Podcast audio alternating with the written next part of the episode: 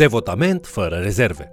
Bine ați venit la studiul nostru al celei mai importante cărți din lume, Cuvântul lui Dumnezeu, adică Biblia. Astăzi vom încheia cartea trimisă de Iacov, analizând discuția despre trăirea unei vieți de integritate creștină, în care mărturisirea, inima și acțiunea lucrează împreună. Vă invit să urmărim împreună acest mesaj intitulat Devotament fără rezerve.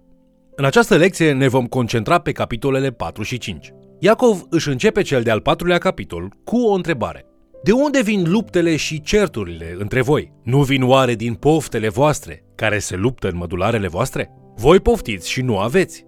Ucideți, pismuiți și nu izbutiți să căpătați. Acest început stârnește o altă întrebare nerostită care plutește în aer. De ce nu pot avea ce își doresc? Iacov răspunde la această întrebare la sfârșitul versetului 2. Și nu aveți pentru că nu cereți. Dacă s-ar opri aici, atunci ar da ocazia unei persoane religioase să ne ofere următorul răspuns. Dar eu cer și Dumnezeu nu îmi răspunde la rugăciunile mele. Astfel că Iacov, anticipând această replică, continuă în versetul 3. Sau cereți și nu căpătați, pentru că cereți rău, cu gând să risipiți în plăcerile voastre. Apoi, Iacov confruntă cu severitate acest comportament religios al audienței sale. El spune că păcatul lor îl insultă pe acela pe care ei pretind că îl slujesc. El îi acuză spunând suflete prea curvare, apoi demască motivul ipocriziei lor. Ei au încercat să joace la două mese spirituale, împărăția lui Dumnezeu și împărăția lumii acesteia. În Iacov capitolul 4 cu versetul 4, el spune Nu știți că prietenia lumii este vrăjmășie cu Dumnezeu? Așa că cine vrea să fie prieten cu lumea, se face vrăjmaș cu Dumnezeu. Acum, la prima vedere, am putea să ne gândim că Iacov le vorbește necreștinilor. Cu siguranță nu se adresează unor oameni care merg la biserică, nu? Dar următorul verset ne arată destul de lămurit cui se adresează Iacov. El face referire la tema geloziei divine, spunând, credeți că degeaba vorbește Scriptura. Duhul pe care l-a pus Dumnezeu să locuiască în noi ne vrea cu gelozie pentru sine. Iacov vorbește cu creștinii care pretind a fi credincioși umpluți cu Duhul Sfânt. El îi acuză pe credincioși de adulter spiritual și de atitudine lumească, iar oricine îl mărturisește pe Hristos ar trebui să ia în serios acest avertisment. Iacov, fratele vitreg al lui Isus, este un om foarte practic. Se pare că preocuparea lui principală este implementarea credinței în viața noastră de zi cu zi. Pe Iacov nu-l impresionează aparențele, ci este preocupat de adevăratele profunzimi. Acest aspect constituie în mare parte tema epistolei lui Iacov. El este interesat de sursa problemelor din viața noastră și nu de spoiala sau cosmetizarea pe care o dăm noi acestora. La începutul scrisorii sale, Iacov ne vorbește despre păcat și mântuire. Apoi ne spune despre transformarea noastră în asemănare cu Isus, pe care o numim sfințire.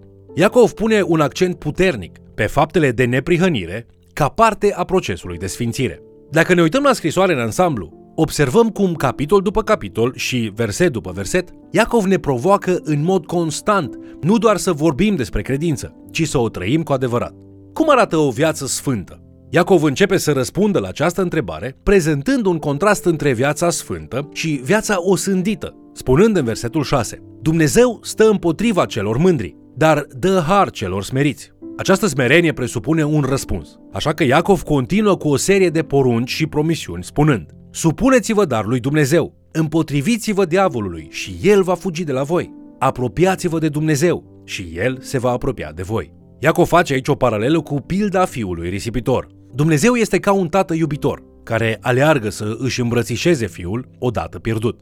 Atâta vreme cât fiul risipitor rămâne departe, făcând ceea ce îi place, tatăl îi permite să înfrunte consecințele dure ale alegerilor lui păcătoase. Totuși, atunci când fiul se pocăiește și se întoarce acasă, tatăl aleargă înspre el. Ce prezentare minunată a acestui adevăr!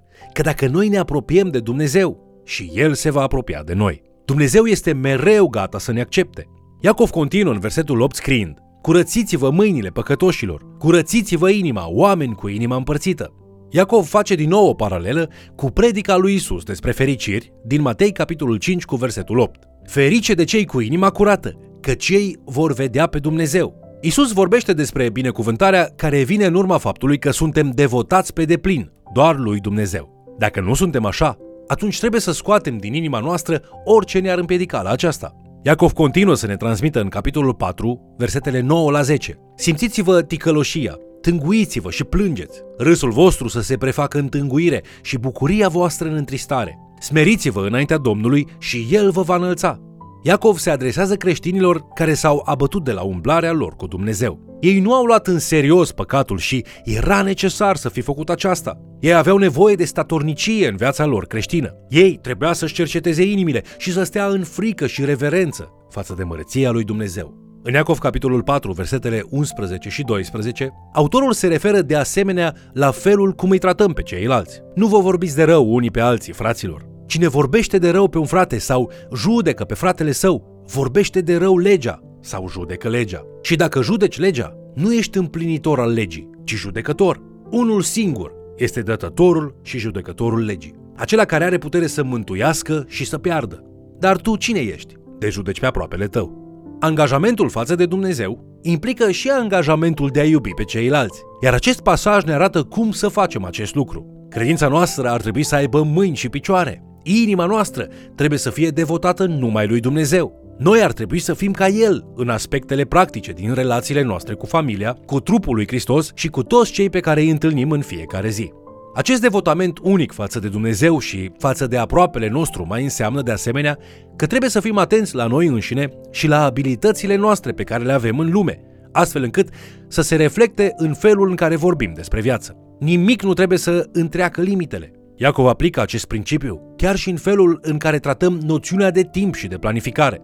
El spune în Iacov, capitolul 4, versetele 13 la 15. Ascultați acum, voi care ziceți, astăzi sau mâine ne vom duce în cutare cetate, vom sta acolo un an, vom face negustorie și vom câștiga. Și nu știți ce va aduce ziua de mâine, căci ce este viața voastră?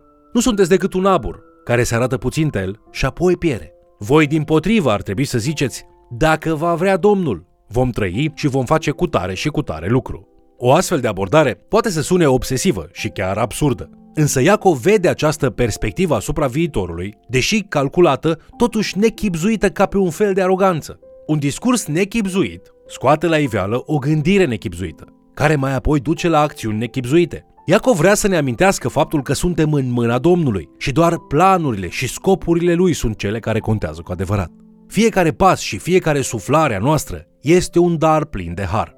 Pasajul din Iacov, capitolul 5, versetele 1 la 6, susține acest discurs de aroganță în care Iacov îi confruntă pe aceia care se încred în bogățiile lor pământești ca o formă de siguranță. Lăcomia sau sentimentul că niciodată nu este îndeajuns spune multe despre un om și despre lucrurile în care el își pune încrederea. Păcatul este acela care îți spune totul sună bine, dar nu poți chiar să te încrezi în Dumnezeu în ce privește viitorul tău. Trebuie să iei problema în mâinile tale. Trebuie să te ocupi ca să acumulezi lucruri bune, ca să poți fi protejat în această lume. Vedeți, bogăția nu este rea în ea însăși. Ea este doar un instrument ca oricare altul. Dar cei care permit ca dragostea de bani să le infesteze inima, ajung să-i trateze rău pe ceilalți ca să se protejeze pe ei înșiși. În Iacov, capitolul 5, cu versetul 4, ni se spune Iată că plata lucrătorilor care v-au secerat câmpiile și pe care le-ați oprit-o prin înșelăciune strigă și strigătele secerătorilor au ajuns la urechile Domnului oștirilor. În decursul istoriei omenirii, am învățat că puterea are tendința de a ne corupe și, din nefericire, mulți dintre aceia a căror bogăție le-a dat puterea asupra altora au devenit aroganți, aspri și fără compasiune. Astfel că pasajul din Iacov, capitolul 5, versetele 5 la 6, vorbește despre modul în care o inimă lacomă se raportează la putere, spunând Ați trăit pe pământ în plăceri și în desfătări. V-ați săturat inimile chiar într-o zi de măcel. Ați osândit, ați omorât pe cel neprihănit care nu vi se împotrivea.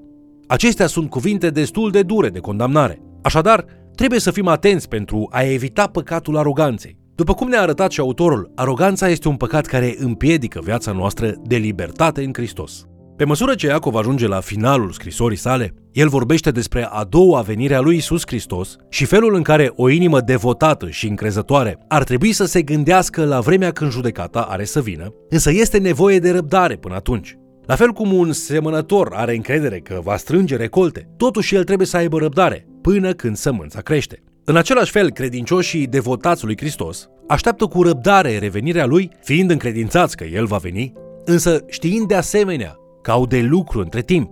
Iov și mulți alți profeți din Vechiul Testament sunt exemple excelente de oameni care primesc binecuvântările lui Dumnezeu pe măsură ce au încredere și răbdare, chiar în mijlocul luptei și suferinței lor. Acest mesaj rezonează într-adevăr cu cititorii lui, deoarece și ei se află în mijlocul unei persecuții severe. Apoi, într-o scurtă serie de porunci, Iacov îi încurajează pe toți membrii trupului lui Hristos să slujească celorlalți membri ai trupului, ajutându-i să se concentreze pe o viață trăită în dedicare față de Dumnezeu. Iacov spune, este vreunul dintre voi în suferință? Să se roage. Aceasta este o mică, dar frumoasă atenționare. Viața noastră se odihnește încrezător în mâinile unui creator iubitor și atotputernic, iar lui îi pasă nespus de mult de noi. Putem să mergem la Dumnezeu cu problemele noastre, în loc să lăsăm să se dezlănțuie în inimile noastre. El continuă. Este vreunul cu inima bună? Să cânte cântări de laudă. Mulți uită de Dumnezeu când le merge bine. Iacov ne spune că nu trebuie să fie așa.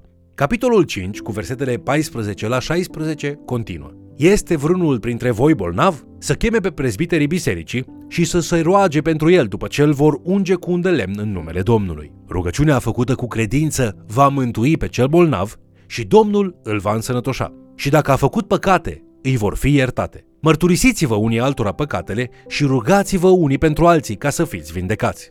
Iar în caz că suntem tentați să credem că rugăciunea și vindecarea este doar pentru cei mai vrednici și mai înzestrați decât noi, Iacov îl asigură pe cititor că Dumnezeu, adevărata sursă a puterii de vindecare a oricui, ascultă rugăciunile celor neprihăniți. Neprihănirea este criteriul pe care trebuie să îl urmărim, nu daruri sau merite. El își sumarizează discursul despre rugăciune în versetul 16 spunând Mare putere are rugăciunea fierbinte a celui neprihănit. În cele din urmă, într-o adevărată manifestare de dragoste, Iacov îi apreciază în capitolul 5 cu versetele 19 la 20 pe cei care se străduiesc să îi ajute pe ceilalți prinși în căile lor păcătoase. El încheie spunând, dacă s-a rătăcit vreunul din voi de la adevăr și îl întoarce un altul, să știți că cine întoarce un păcătos de la rătăcirea căii lui, va mântui un suflet de la moarte și va acoperi o sumedenie de păcate. Dragostea nu este veritabilă, dacă noi putem sta liniștiți privind la aproapele nostru care se zbate în păcat, iar noi nu facem nimic să-l prevenim cu blândețe că se îndreaptă spre un mare dezastru. Dragostea prinde viață atunci când ne dorim să îndepărtăm pe cineva din mrejele acestor atitudini și comportamente devastatoare ale vieții. Acest fel de abordare nu ar trebui să-l facă pe cel care ajută să se simtă superior, Precum spune și Pavel în 1 Corinteni, capitolul 13 cu versetul 6. Dragostea nu se bucură de nelegiuire, ci se bucură de adevăr. În încheiere, te rugăm să iei în considerare această întrebare. Crezi că Dumnezeu te iubește cu adevărat? Într-o astfel de lecție, presărată cu multe exemple de eșec al nostru în calitate de creștini declarați, putem cu ușurință să pierdem din vedere dragostea pe care o are Dumnezeu pentru poporul său. Dumnezeu disciplinează deoarece iubește, nu pentru că îi lipsește dragostea. El ne corectează pentru binele nostru. El ne iubește și ne vrea binele. Iacov dorește să ne amintim că Dumnezeu ne așteaptă precum tatăl fiului risipitor ca să ne întoarcem acasă. El ne așteaptă cu răbdare ca să facem un pas către El, astfel încât El să ne poată primi cu bucurie acasă. Cunoști tu acest fel de dragoste? Ai experimentat felul acesta de dragoste în viața ta? Te-ai hotărât să te apropii de Dumnezeu? Dacă nu ai făcut-o încă, chiar astăzi poți face un prim pas de credință spre Dumnezeu. Spune lui Dumnezeu, Doamne, eu cred că Tu mă iubești și cred că Isus Hristos a făcut posibilă împăcarea mea cu Tine prin moartea Lui pe cruce. Ajută-mă să urmez căile Tale și ajută-mă să mă apropii tot mai mult de Tine în fiecare zi și ajută-mă să spun despre dragostea Ta și altora. Vă mulțumesc pentru că ați fost alături de noi studiind Cuvântul lui Dumnezeu. Este un lucru de sărbătorit atunci când un suflet pierdut găsește milă și har, devenind un ucenic al lui Isus Hristos. Dacă v-ați asumat acest angajament astăzi, contactați-ne și anunțați-ne. Dorim să vă ajutăm să găsiți o comunitate de credință creștină care să vă ajute să vă maturizați în Hristos. Până când ne vom întâlni data viitoare, Dumnezeu să vă binecuvânteze și să vă încurajeze în credința voastră în timp ce îl urmați pe Isus Hristos, Domnul nostru. Vă invit să ne urmăriți în continuare și, de ce nu, să mai chemați cel puțin o persoană să ni se alăture.